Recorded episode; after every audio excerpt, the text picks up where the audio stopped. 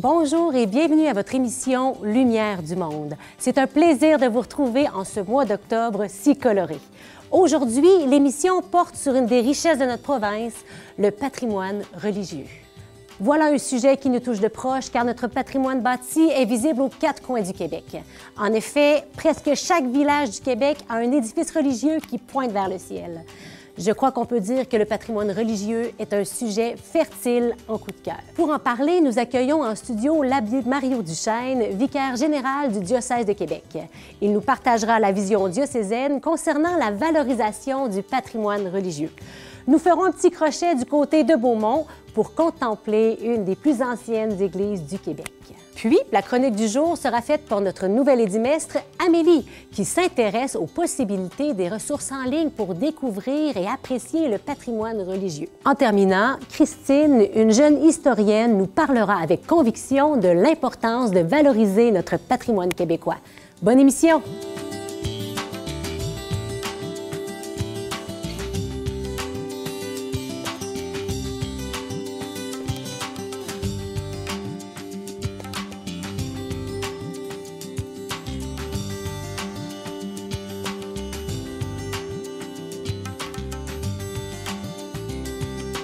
Le chanoine Mario Duchesne est le vicaire général du diocèse de Québec. Mais il y a encore seulement deux ans, il était curé de paroisse. Ses derniers mandats étaient du côté de Lévis et de Saint-Georges. C'est un homme pratique qui saura assurément nous dresser un portrait intéressant des enjeux diocésains concernant notre patrimoine bâti. Bonjour, l'abbé Mario. Bonjour. Merci d'avoir accepté notre invitation. Ça me fait plaisir. Alors, un vicaire général, qu'est-ce que ça fait dans la vie, en quelques mots? Un, vicaire général, euh, c'est le, prêtre qui est attaché à la personne de l'évêque pour mettre en œuvre euh, la responsabilité de l'évêque dans les dossiers de, tous les jours, en lien avec les paroisses, en lien avec l'administration diocésaine et aussi en représentation de l'archevêque et aussi pour euh, compléter des, célébrations où l'évêque ne pourrait pas être présent. Donc, vous êtes un peu son bras droit ou l'exécutif, si on oui, peut dire. Oui, exactement. Je me trouve être son bras droit. Et du point de vue que vous avez actuellement, quelle est l'ampleur de ce magnifique patrimoine catholique dont nous héritons aujourd'hui? C'est une ampleur immense. C'est très grand, le patrimoine religieux. Nous autres, on pense spontanément à nos beaux bâtiments, nos églises, certains beaux presbytères. Mhm. On pense à des œuvres d'art, des, des, calvaires aussi dans des cimetières. Des orgues. Euh, des orgues. On pense à, tout ce qui est euh, euh, peinture, artisanat, sculpture dans nos églises. Et nos églises, on en a partout sur le territoire du diocèse. Toutes les municipalités, toutes les petites localités. Euh, ont eu une église. Et puis, il est là, le patrimoine. Mm. Et l'ampleur est aussi de l'ordre du spirituel. Il y a le patrimoine bâti que, oui, il faut investir pour le conserver, mais le patrimoine a toute sa valeur quand on réalise que des communautés ont bâti ces monuments-là pour exprimer leur foi. Et nous autres, dans notre valeur de patrimoine, eh bien, on a à faire ressortir aussi la valeur spirituelle de ceux et celles qui nous sont précédés. Donc, il y a le patrimoine bâti, mais il y a le patrimoine spirituel. C'est beau comme expression. Hein? Oui, exactement, parce que euh, c'est un peu comme dans l'Évangile qui nous dit on ne bâtit pas uniquement avec des pierres. Mhm, mhm. Les pierres qui nous ont servi à bâtir nos églises, puis qui, qui nous ont accompagnés tout au long de notre vie, ben, elles sont le signe de quelque chose d'autre qui est vécu à cet endroit. Mhm. Et c'est même le défi majeur quand on pense à la préservation du patrimoine religieux. Mhm. Puis nos communautés chrétiennes et le diocèse en font beaucoup pour valoriser cet héritage. C'est très, très, exigeant, sans doute, on imagine bien. Quel constat faites-vous? Euh, quelle est la vision du diocèse en ce sens pour l'avenir de, de nos églises? Bien, la vision du diocèse, c'est que, premièrement, on veut conserver notre patrimoine. Ça, mhm. c'est très clair. Mhm. De sorte que même des, il y a des règlements, il y a des, des manières de travailler avec les curés, avec les fabriques de paroisses, justement pour préserver leurs bâtiments. D'abord, de façon un peu plus lointaine, entretenir nos bâtiments. que nos bâtiments ne vieillissent pas trop, là, que régulièrement on ait euh, de, euh, des ressources euh, justement pour entretenir annuellement nos bâtiments. Et à plus long terme aussi, c'est-à-dire, oui, à plus long terme, la dimension patrimoniale, quand vient le temps vraiment de mettre en valeur le patrimoine d'un bâtiment. Et puis là, on a des choix à faire. Puis les meilleurs choix qui se font, là, c'est quand on prend compte là, de la valeur du patrimoine qu'on a entre les mains et qu'on réussit à rejoindre la collaboration des gens du milieu, et même des institutions du mmh. milieu mmh. pour le préserver. Ça nous appartient à tous, là, à toute la communauté. Ça nous appartient à tous et les ressources euh, uniquement de l'Église ou d'une paroisse mmh. sont très limitées des fois par rapport à l'ampleur de grands monuments. Très grands parfois. Oui. Question délicate. Quelles sont les avenues qui s'offrent quand une paroisse songe à vouloir se départir d'une Église? Les avenues, d'abord, c'est de faire un travail vraiment là, de, de recherche, de bien connaître la réalité, bien connaître le, bâtiment dont il est question, mhm, mhm. bien connaître aussi la communauté. Parce que la communauté elle-même, avec l'équipe pastorale, peut apporter des réponses. Est-ce qu'on veut que notre bâtiment serve, par exemple, à une œuvre euh, communautaire? Est-ce que ça a vraiment plus de valeur et il y a trop de, travaux à investir que là, on s'en départit pour faire autre chose? Mais cette réflexion-là, elle doit être faite dans le milieu, avec les gens concernés. Puis après ça, on va du côté des ressources que l'on a pour réaliser notre projet. Mhm. Il y a des subventions pour le euh, patrimoine religieux qui sont possibles. Euh, des fabriques sont capables aussi de réaliser certains projets par elles-mêmes. Alors là, ça dépend, là, c'est du cas par cas au niveau de chaque communauté. En tout cas, c'est beau de voir comment c'est vraiment à partir du, terrain, à partir des besoins du milieu. C'est pas quelque chose de déconnecté qu'on va faire transformer une vocation d'église comme ça sur le fly? Non, et d'ailleurs, euh, au niveau du diocèse, à mon niveau, à moi qui mhm. j'ai à donner des autorisations, euh, le diocèse ne ferme jamais d'église. Mm. Quand on est dans un dossier de fermeture d'église, de transformation, de vente ou peu importe, c'est la communauté locale qui a pris la décision. D'abord, souvent avec une assemblée de fabrique, la consultation des paroissiens, l'analyse de ce qu'on peut faire pour l'avenir, et la décision, elle est prise par le milieu. Et c'est même le curé qui doit en faire personnellement la demande à l'archevêque. C'est à partir de ce moment-là que pour nous, les dossiers nous arrivent. Puis quand je vous entends, hein, je vois bien que on sent bien que l'Église, elle ne cherche pas à se déresponsabiliser. Là. Au contraire, des fois, on entend ça, mais c'est pas vrai. Là. Comment est-ce que vous vous impliquez? Vous en avez donné quelques bribes, d'autres exemples de, la manière dont vous vous impliquez dans ces dossiers? Bien, on s'implique en soutenant, entre autres, les paroisses. Euh, quelquefois, par exemple, des négociations avec les municipalités, parce que la municipalité aurait un projet. On s'implique à soutenir aussi les, les assemblées de fabrique pour leur donner de l'information, les guider dans des prises de décision. Euh, le département des fabriques, de la construction, on a plein de monde au niveau diocésain qui peuvent accompagner les fabriques. Moi, par exemple, comme vicaire général, je fais partie euh, de la table de travail avec la ville de Québec.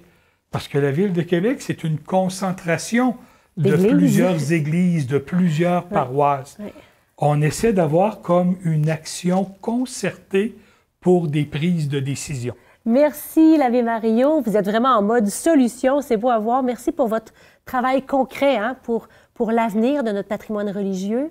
Puis merci aussi d'avoir partagé avec nous votre expertise, votre sens pratique des choses sur ce vaste sujet. Et je sais que ce n'est pas votre seul champ d'intérêt. Vous en avez plusieurs autres. On aura donc peut-être l'occasion, la chance de vous revoir sur le plateau dans les prochains mois. Qui sait? Merci. Merci à vous. Nous vous proposons maintenant de faire un petit détour, de passer devant Lévis et de poursuivre sur l'autoroute 20. Vous arriverez dans le bucolique village de Beaumont. Notre prochain reportage vous permettra de découvrir son église et sa riche histoire.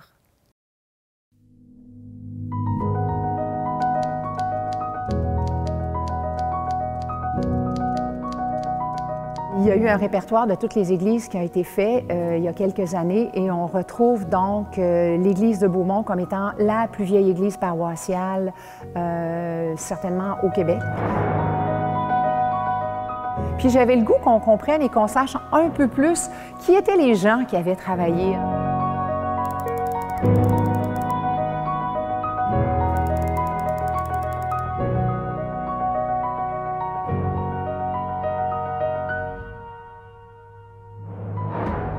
Si chaque Église a une âme, une personnalité propre, que dire de celle de Saint-Étienne de Beaumont sur la rive sud de Québec?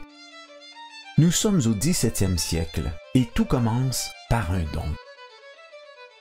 On est en 1672. La petite paroisse est formée par euh, Monseigneur de Saint-Vallier. Cet homme-là, Jean Marchand, qui est un homme de Québec, offre sa terre qu'il possède ici. Et ce qui est particulier, c'est que c'est encore aujourd'hui cette terre-là qui est le cœur de notre village. Dès l'année suivante, on construira la première église de Beaumont, avec les moyens du bord. C'est une église en bois, avec une sacristie en bois. Euh, c'était la première qu'on a fait, mais 21 ans plus tard, elle était déjà très endommagée. Euh, L'évêque, à ce moment-là, pousse un peu aussi, puis il veut qu'elle soit en pierre pour qu'elle soit, qu'elle tienne le coup un peu plus longtemps. Alors là, les choses se mettent en branle, mais très lentement. Ça a été lent. Traversant les siècles, l'Église est le témoin de toute cette générosité des premiers colons qui rappelle celle que Saint Paul observait déjà chez les chrétiens de Macédoine. Dans les multiples détresses qui les mettaient à l'épreuve, l'abondance de leur joie et leur extrême pauvreté ont débordé en trésors de générosité. Mais nos découvertes ne s'arrêtent pas là puisque la nécessité est mère de l'invention.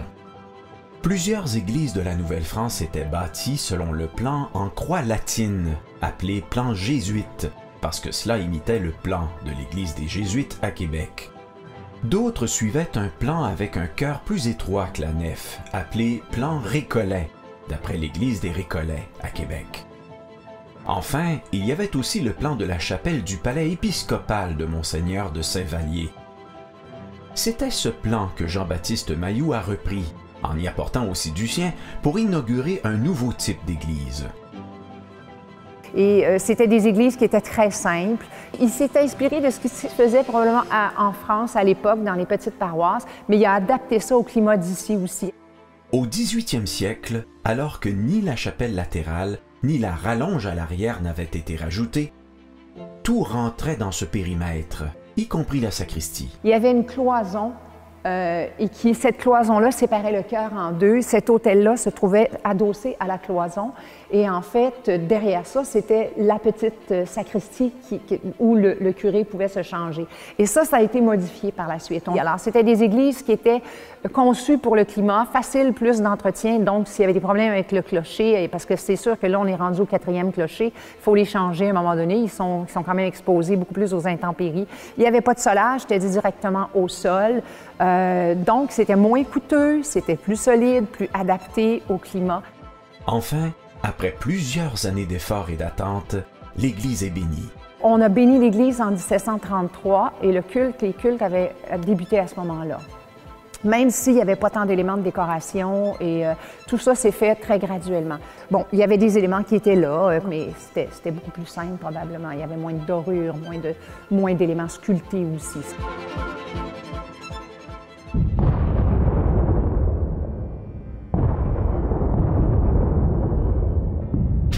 1759.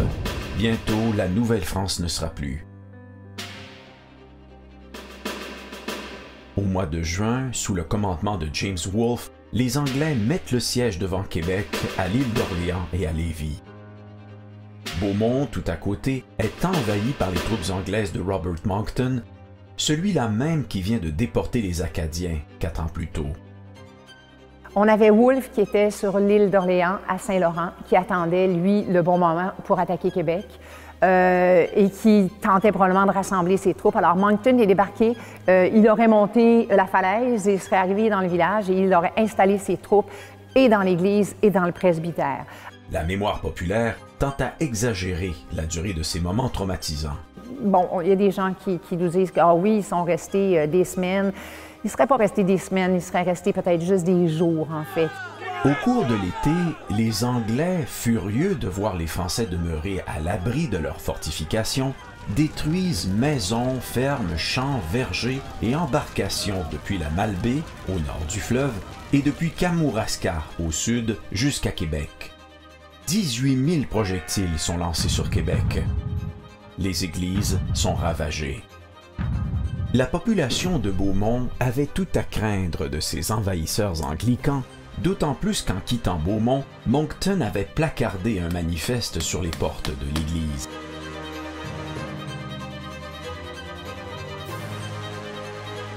Alors, il les menaçait de tout détruire, que ce soit les maisons, les gens, l'église et tout. Et leur en fait, c'était ce qu'il leur disait, c'est restez tranquille chez vous, on va régler le problème avec les Français, puis après ça, euh, ça va être correct. c'était un peu ça. Et miraculeusement, elle est restée euh, intacte. Alors, euh, ce qui nous permet d'en profiter.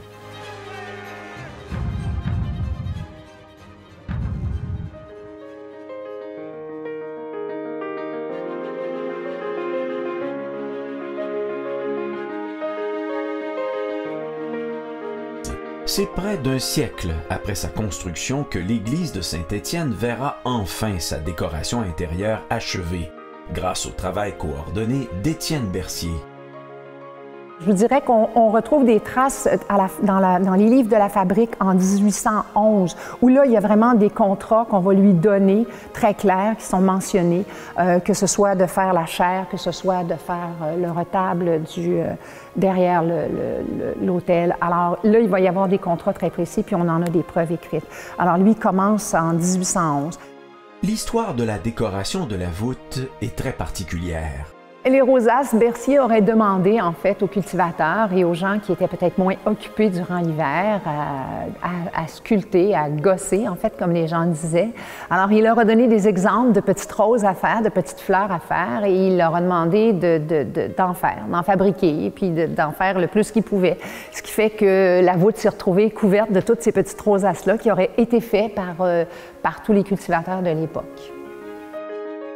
Une personne œuvrant à la restauration de la voûte a remarqué combien chaque fleur est unique. Comme la personne qui l'a faite, pourrait-on rajouter. Cette insertion symbolique de tous les paroissiens de l'époque dans l'Église même est un rappel d'une vérité importante de l'Écriture sainte transmise par Saint Pierre et Saint Paul. Vous aussi, comme pierre vivante, entrer dans la construction de la demeure spirituelle. Le sanctuaire de Dieu est saint, et ce sanctuaire, c'est vous.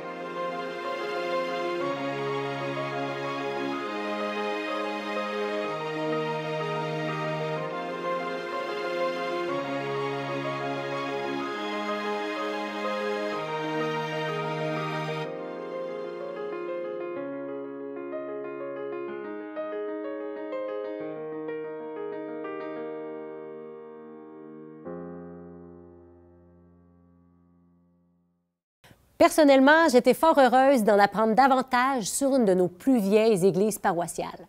Je vous l'avoue, j'ai particulièrement aimé l'histoire des Petites Roses. Quel beau projet communautaire que plusieurs paroissiens du village aient sculpté chacun un petit bout de la voûte.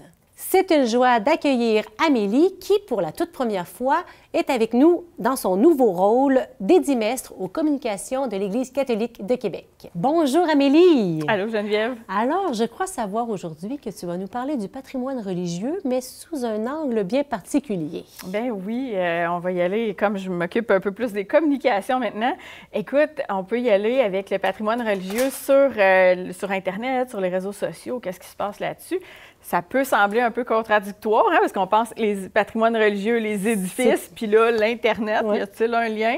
Et oui, il y en a. Et tu vas nous le faire, je suis certaine. Alors, on commence par où? Eh bien, peut-être qu'on devrait commencer par le site du Conseil du patrimoine religieux euh, du Québec. Là. Euh, donc, euh, c'est vraiment un beau site. Est-ce que tu connais le Conseil du patrimoine religieux? Non. Le conseil, non. Peut-être que tu le connais un peu par la bande parce que c'est eux qui font les journées du patrimoine religieux. Du mois de septembre à chaque année? Exactement. Cette année, c'était le 11-12 septembre. Mm-hmm. Fait que, tu sais, sur le site Web, là, on voit que le, le but, là, c'est de. Euh, ça vise à ouvrir les portes des édifices euh, patrimoniaux à caractère religieux dans le but de les faire connaître et apprécier. Fait que je trouve que ça résume bien euh, autant les journées que même un peu euh, le but de l'organisme. Là. Mm-hmm. fait que on, c'est un beau site Internet, Geneviève. Il y a plein d'informations. bien sûr, ils ont un bulletin qu'on peut télécharger. ils ont aussi des balados. Puis c'est un projet qui a été fait, entre autres, plus du côté de Montréal. Fait que c'est des églises qu'on connaît pas. Ils décrivent des églises mhm. en audio. Fait qu'il faut s'imaginer. C'est ça. Et aller voir sur Internet vite, vite, c'est quoi cette église-là? Euh, ah oui, effectivement, on peut faire ça, mais j'ai d'autres choses à te proposer. OK, vas-y, vas-y.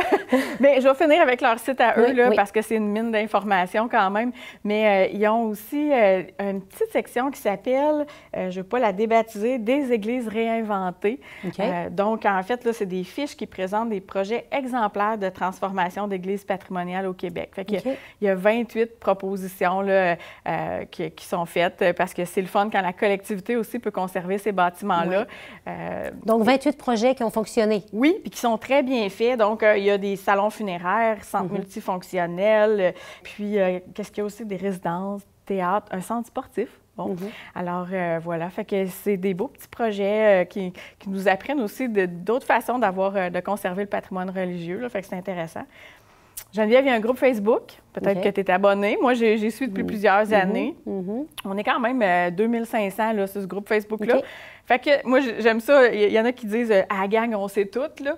Euh, ben, comme il y a des gens de partout au Québec, puis même des fois des affaires du Nouveau-Brunswick, qu'on voit avec intérêt tout plein de projets qu'on peut voir qui, touchent au patrimoine religieux. Fait qu'on peut rester au niveau de l'actualité du patrimoine religieux, là, bien informé. Puis finalement, dernière petite chose dont j'aimerais te parler, c'est le projet Immersion 360.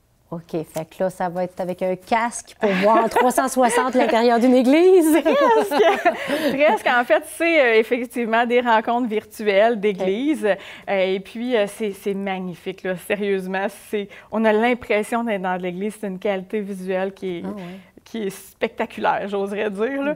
Euh, fait qu'on a euh, l'église ici de Saint-Charles-Borromée à Québec, euh, que c'est possible d'aller visiter avec, avec ce projet-là. Et puis, on a celle de Wendake aussi. Il faut aller sur place? On trouve ça sur Internet? sur, sur le site de la paroisse ah, ou en le tapant aussi, là, on trouve facilement ça. J'en ai trouvé quelques-unes. Là. j'ai trouvé la chapelle de Tadoussac, puis je, suis allée cet été, fait que j'ai déjà faire un comparatif. Puis on rentre dans l'église, puis tu sais, c'était comme si j'y étais. C'est comme si c'est toi qui marchais dans l'église. C'est ça. On avance avec le curseur, puis on peut arrêter devant une plaque, puis lire la plaque. C'est très bien. À un moment donné, je me retourne avec mon curseur pour m'apercevoir que les portes de l'église étaient ouvertes, puis qu'on voyait le fleuve. C'est magnifique. Si ça fait longtemps que vous n'êtes pas allé à Tadoussac, puis vous avez le goût d'une petite immersion, voilà, c'est possible. Vraiment, là... Des joyaux qui sont qu'on peut oui. observer sans se déplacer. Exactement. Puis le but, c'est une manière de préserver la mémoire et l'esprit de nos lieux de culte tout en développant un sentiment d'appartenance et de reconnaissance à l'égard de notre patrimoine immobilier. Fait que ça fait le tour des quelques petites initiatives que j'avais le goût de, proposer, mhm. de, proposer à tout le monde. C'est très inventif. Puis euh, ça, peut nourrir euh, notre soif de connaissance et de découverte, je pense. Et notre émerveillement, je pense. Oui, hein? oui. Donc, un avis. Hein? Merci, Amélie, euh, pour toutes ces pistes. Puis un avis justement à tous ceux qui, ceux et celles qui sont touchés par le patrimoine religieux, par l'art, par l'architecture, par... et ben, allez explorer, découvrir, laissez-vous surprendre, émerveiller. Nous partons maintenant à la rencontre de Christine Provost. Cette jeune maman, historienne de formation, nous démontre que les jeunes générations peuvent aussi porter de l'intérêt à notre patrimoine. Alors, on s'en va rencontrer Christine Provost, une jeune historienne. On va parler ensemble de patrimoine religieux. Suivez-moi. Pourquoi toi, ça te préoccupe le patrimoine religieux? Donc, en fait, ben, c'est vraiment euh, dans l'histoire du Québec qu'on peut dire Mhm. que euh, si euh, la religion catholique n'avait pas été là, je pense qu'on pourrait effacer le trois quarts de ce qu'on a comme déjà comme hôpitaux, comme écoles, entre autres. Maintenant, des, des, des, des couvents, des fois, qui ont été transformés en CHSLD. Pour toi, c'est quoi le plus important dans le patrimoine religieux? En fait, je dirais, euh, oui, il y a les pierres, mais il y a tout aussi le souvenir, tout le patrimoine immatériel qu'il y a euh, dans ces pierres-là. On peut juste imaginer dans, dans les églises, tous les mariages, les funérailles, donc les moments heureux, plus malheureux aussi qui ont eu lieu. Euh, des fois, souvent, il y avait des, des danses aussi, disons, le samedi soir, là, organisées au sol de l'église, des, des couples qui ont dû se rencontrer là, euh, des naissances, donc des baptêmes. C'est vraiment très, très riche en histoire. Comment est-ce qu'on fait pour intéresser des générations plus jeunes? Déjà, en, en étant, euh, quand c'est possible, d'avoir des portes ouvertes. Par exemple, il y a eu les journées du patrimoine religieux euh, euh, au milieu du mois de septembre. Puis, souvent, les gens sont, intrigués. Oh, les portes sont ouvertes. Oh, c'est quoi? On a le goût d'aller voir et tout ça. Tu sais, souvent, les, plus jeunes en ont entendu parler, mais un petit peu. Ça ressemble à quoi une église? On sait pas trop, tu sais. Donc, quand les portes sont ouvertes, ben, les curieux, ils rentrent. Puis, ben, ils vont faire Oh, ben, c'est beau, hein, c'est calme aussi. Et surtout aussi, euh, bon, on va dire les réseaux sociaux aujourd'hui, ben, c'est d'en parler, d'en parler, d'en parler, de mettre euh, tout ce qui peut se passer dans les églises pour montrer que oui, c'est un patrimoine, mais qui est un patrimoine qui est encore vivant. Dis-moi donc, comment est-ce que la communauté chrétienne puis la collectivité peuvent se soucier euh, de tout ce patrimoine-là? Je trouve qu'il y a des, des très bels exemples de, de- de- de réussite où, où souvent les communautés, euh, la collectivité, euh, une ville ou quoi que ce soit a pris en charge des fois des églises, des anciens bâtiments pour en faire autre chose, que ça soit souvent c'est des bibliothèques. Euh, c'est des lieux qui sont déjà, on a le goût d'être calme et tout ça, donc ça, ça, ça marche très très bien là-dedans. Souvent ça vient aussi des, des salles de spectacle. Parce que souvent les églises plus récentes ont une acoustique magnifique. Puis c'est sûr que les gens sont. La collectivité est encore en général très attachée à ces églises. Certains n'y vont plus, mais quand on dit qu'on va fermer une église, là, ils sont pas contents. mais ils sont pas prêts à donner un, minimum d'argent. Il faut prendre conscience aussi que c'est tous ensemble qu'on réussit à faire ces transitions-là, parce que les parois sont pas nécessairement la- les moyens financiers pour, pour prendre en charge tout seul cette transition-là.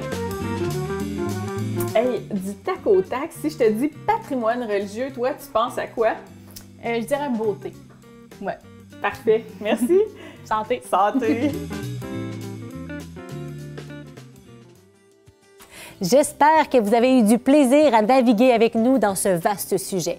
Nous nous retrouverons la semaine prochaine pour parler des communautés religieuses. Nous recevrons une religieuse heureuse, sœur Gaëtane Guillemette. Nous partirons aussi à la rencontre de diverses communautés religieuses, dominicains, franciscaines et les petits frères et sœurs de Myriam Bethléem.